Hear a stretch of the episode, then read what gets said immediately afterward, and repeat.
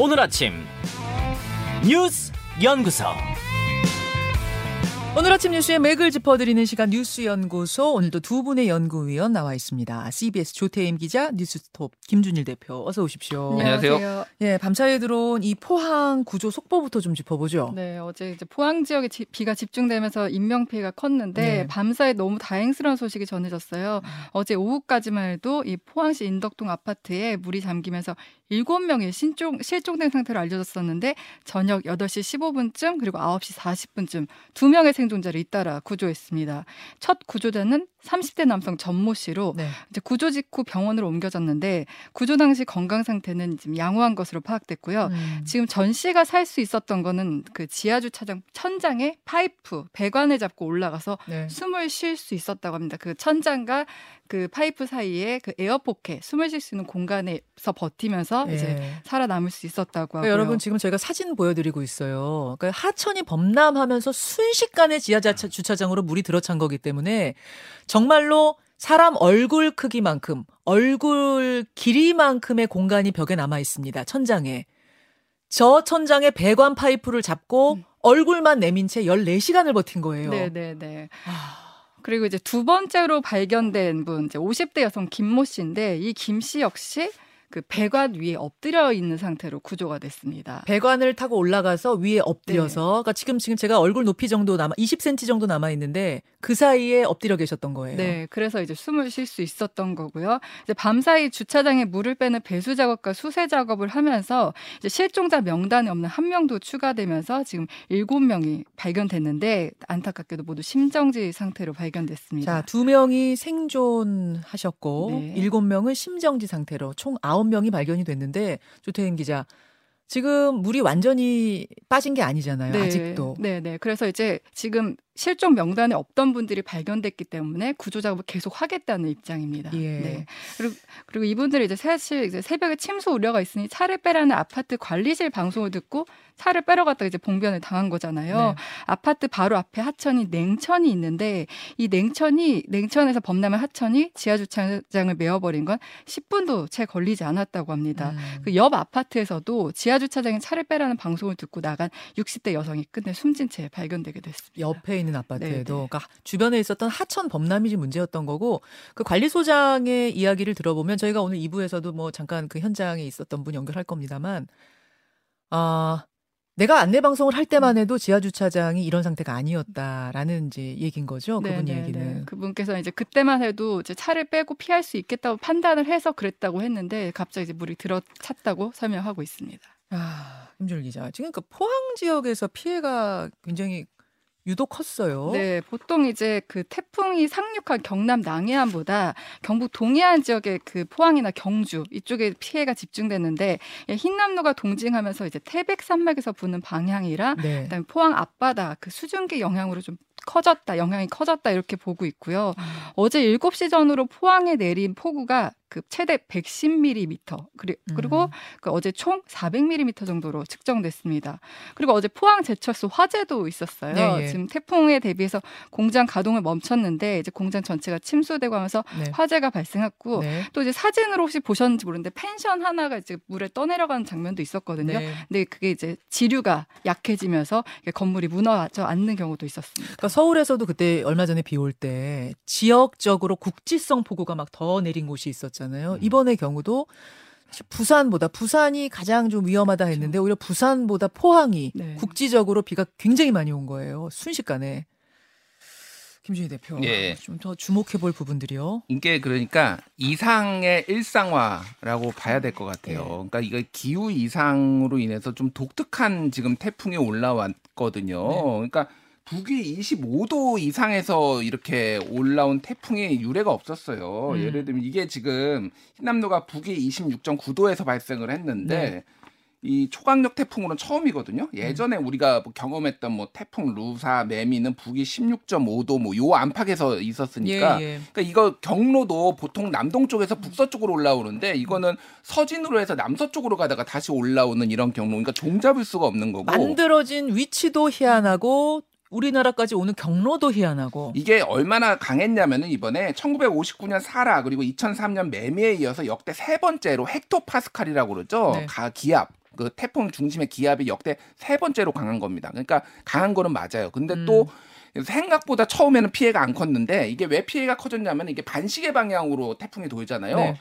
오른쪽에 바다를 빠져나가면서 동해 바다에서 많은 수증기를 얻어가지고 그거를 포항으로 던져 어, 엎어버린 거예요. 그러니까 음. 그러니까 빠져 돌면서 이제 여러분 예. 빠져나갔습니다. 아 부산은 이제는 뭐 잠잠해요라는 어제 현장 주민 연결했었잖아요. 예, 예. 저희가 그때만 해도 빠져나간다는 통보였는데 빠져나가면서 포항을 훅 치고 간 거예요. 그러니까 반시계 방향으로 이제 수증기가 바다에 있잖아요. 예. 바다를 해서 위- 위쪽으로 해가지고 이거를 다 포항 쪽으로 덮어버린 거예요. 아. 그래서 이게 이제 초당, 그러니까 시간당 110mm 기록적인 지금 폭우는 역대 포항에선 두 번째라고 합니다. 이 정도가 음. 그 정도로 많이 온 거고 그래서 아까 전에 말씀하셨듯이 선상 강수대가 만들어졌어요. 이게 강남이나 뭐 그때 중부지방 폭우하고 마찬가지거든요. 네. 띠 모양의 비구름대가 있는 건데 쉽게 얘기를 하면 앞으로도 이런 거 계속 나온다. 음. 뭐 이런 식의 이제 이변이라고 할 수가 없는 거예요. 이런 일들이. 그래서 이번에 다른 지역에 하고 지금 피해가 적었던 데를 보면은 마산 같은 경우에는 기억하시겠죠? 2003년에 매미 때문에 큰 피해를 입었잖아요. 그때 네. 그 지하 노래방에서 네. 사망자도 많이 있잖아요. 그래서 500억 원을 투, 투자를 해가지고 마산만 일대에 높이 2m의 차수벽을 다 만들었어요. 일단은 네. 그, 그 위에 또 3m를 더 얻는 곳도 있었다라고 합니다.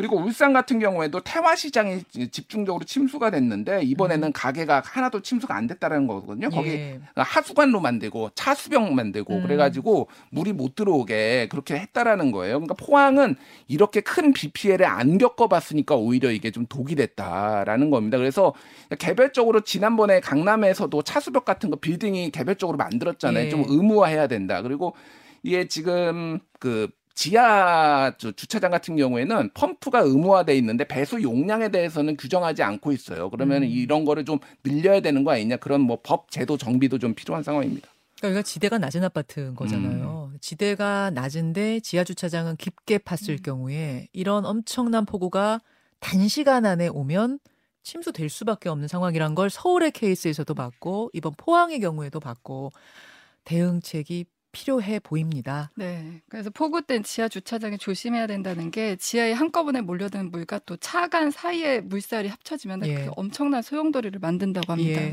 폭우 땐 지하 주차장에 가시는 건 좀 조심하셔야 될 것 같습니다. 아, 생존자가 막 12시간이 넘어가는데도 발견이 안 돼서 다들 굉장히 마음을 졸였어요. 근데 불행 중 다행으로 두 분이 14시간 만에 아, 생존한 채로 돌아오시지 않았습니까? 2부에 그 생생한 현장에 있었던 기자 연결을 해보죠. 다음으로 갑니다. 새 비대위원장은 누구? 국민의힘 얘기입니다. 네, 지금 새 비대위원장을 유력하게 거론됐던 주호영 전 비대위원장이 네. 비대위원장을 맡지 않겠다 이게 고사했습니다. 주 전 위원장은 새 술은 새 부대에 담는 것이 좋다 이렇게 말했는데요. 예. 주전 위원장은 이제 당의 비대위 체제 전환으로 지난달 9일 비대위원장으로 임명됐지만 그 법원의 효력 정지 가처분으로 일단 직무 정지가 됐었잖아요. 음. 지금 국민의힘이 당원 당규 개정해서 새 비대위를 꾸리는데 또 이제 비대위원장으로 주 전 위원장이 거론됐던 상황인데 주 전 위원장이 이제 또 강- 당을 이끌 경우 뭐 이준석 전 대표가 예고한 가처분 소송에서 대처하기 어렵다 또 또 도로 주호영이냐 이런 비판들이 좀 작용을 한 것으로 음. 보입니다.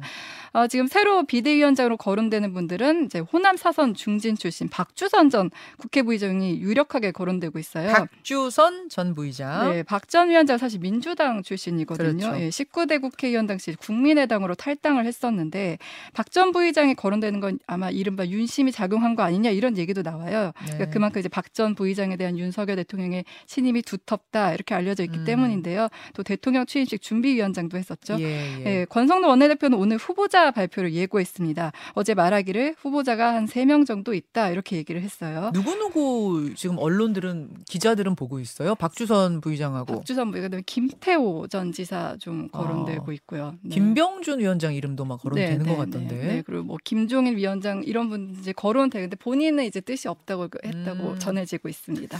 오늘 네. 발표가 되는군요. 네. 어. 그리고 이준석 전 대표는 박주선 전 의원이 새 비대위원장으로 유력하다는 언론 보도에 대해 훌륭한 분이다. 꼭 모셔달라고 하면서도 음. 그래도 가처분은 한- 할 것이다. 이렇게 좀 기존 입장을 그 재확인했습니다. 훌륭한 분이다라고 하는 것은 액면 그대로 받아들이면 되는 거예요. 뭐가 깔려 있는 얘기예요. 궁금해지는데. 그 액면 그대로 받아들이긴 좀 어렵지 않을까. 네.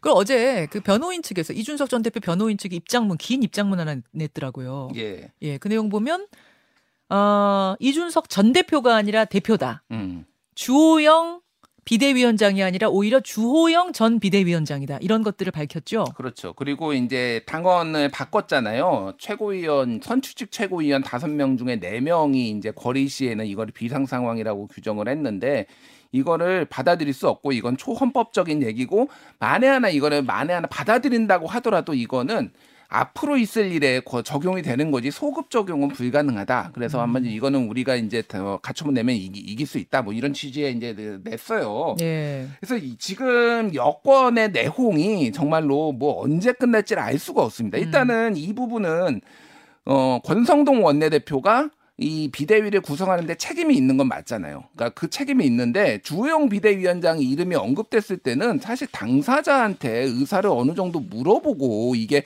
그래야지 당사자가 받아들이는 상황에서 이름이 나와야지 아, 새 비대위원장. 네, 새 예, 비대위원장을 할 때 그래야지 이게 혼선이 없는데 당사자한테 물어보지도 않고 소위 말하는 윤핵관들이 어, 주호영으로 합시다 이렇게 지금 나온 거잖아요. 결과적으로 보면은 당사자가 거부를 음, 했잖아요. 네, 네. 근데 이거 자체가 혼선이에요 지금. 그러니까 윤핵관 당내에서는 지금 윤핵관들 권성동 원내대표에 대한 책임론이 지금 다시 좀 일고 있습니다. 아. 그러니까 박주선 뭐뭐 뭐, 이거 이제 전 이분. 예. 예.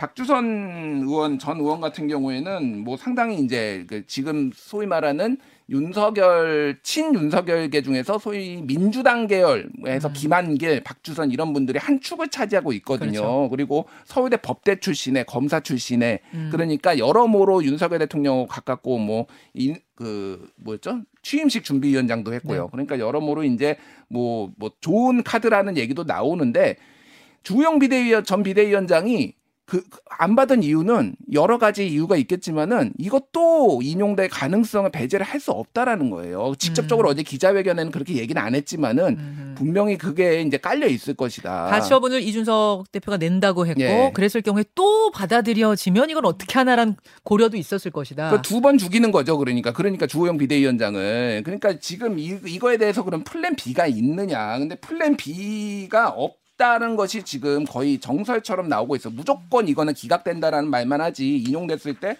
어떻게 할 것이다. 음. 어제 이제 기사가 하나 나왔는데 어그 의견서를 그 법원에 냈다라는 거예요. 법원은 정당에 개입하지 말라라고 하면서 남부지법에 금, 김영삼 금융실명제를 인용을 했다라는 거예요. 이게 무슨 얘기냐면 네. 1993년에 김영삼 대통령이 금융실명제에 관해서 긴급명령을 냈는데 당시 헌법재판소는 긴급명령을 내릴 만한 재정상의 위기 상황이었는지는 대통령의 재량권에 속한다. 음. 위기 상황인 걸 판단한 거는 그러니까 당이 위기 상황인 것도 우리한테 뭐 맡겨라 이런 거를 이제 냈다라는 거예요. 이게 그러니까 음. 지금 국민의힘 지도부가 가지고 있는 뭐 대안인 것 같은데 이걸 법원이 받아들일까요? 참 알 수 없는 상황입니다. 예. 자, 그런 상황 속에서 이준석 전 대표 경찰 출석은 16일로 네. 결정이 됐다는 소식도 들어와 있고.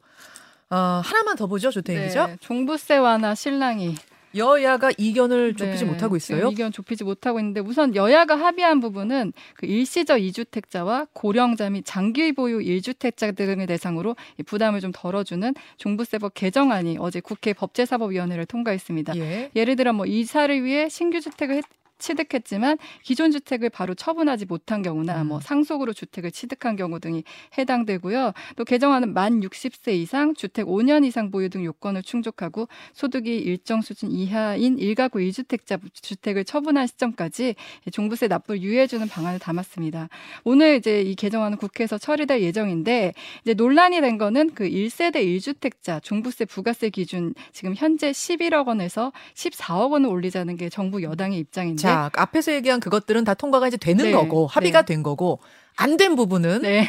일반적인 사람들의 종부세 기준 선을 어디로 할 것이냐. 네, 네. 요게 지금 관건이에요. 네, 네. 현재 11억인데 11억 원인데 이제 정부 여당은 14억 원을 높이자. 음. 좀 그래서 좀 종부세 부담을 낮춰주자 하고 있고요. 민주당은 이렇게 되면 부자 감세가 된다. 음. 그렇게 주장을 하고 있습니다. 분위기는 어때, 어때요? 어떻게 될 것 같아요? 지금 이 부분에 대해서는 그러니까 뭐 그 민주당 같은 경우는 공정시장 가액 비율 그거를 당초 정부에선 100%로 예정했는데 네. 60%로 아, 60%로 낮추겠다는 계기인데 공시지가. 네, 낮추면은 이제 부담이 이제 줄어들잖아요. 근데 민주당은 이것까지 같이 추진하면 정말 그야말로 부자 감세다 해가지고 아. 높여야 된다고 주장을 하고 있습니다. 아, 공시지가 내려주면서 종부세 기준선까지 올려주면 너무 내려주는 거 아니냐? 음. 너무 풀어주는 거 아니냐? 이제 네. 이게 민주당 주장인 거군요. 어떻게 전망하세요, 김 대표? 이거는 민주당의 당 정체성인데 만약에 당장 서울시에 선거가 있었으면 민주당도 합의세 가능성이 좀 높다고 봅니다. 왜냐하면은 기- 대상자가 너무 많아요. 아파트를 많아요. 기준으로 하면 25% 정도거든요. 특히 서울 같은 경우 아파트 값이. 너무 올랐기 때문에. 그러니까 종부세를 서- 서울의 아파트 거주자의 25%가 종부세를 내게 돼 있어요. 네. 그러니까 근데 이게 이제 실거래가 기준이면은 14억이면은 대충 22억에서 25억입니다. 그러니까 이게 음. 사실 부자 감세라는 얘기가 또 나올 수는 있어요. 근데 이거는 이제 그 국민의힘에서는 2020년 수준으로 돌리겠다라는 어떤 공약이었고 이거에 네. 대해서 좀 어떤 삿바 싸움 하는 성격이 강하다고 봅니다. 지켜봐야겠습니다. 여기까지 두 분 수고하셨습니다. 감사합니다. 김현정의 뉴스쇼는 시청자 여러분의 참여를 기다립니다. 구독과 좋아요, 댓글 잊지 않으셨죠? 알림 설정을 해두시면 평일 아침 7시 20분 실시간 라이브도 참여하실 수 있습니다.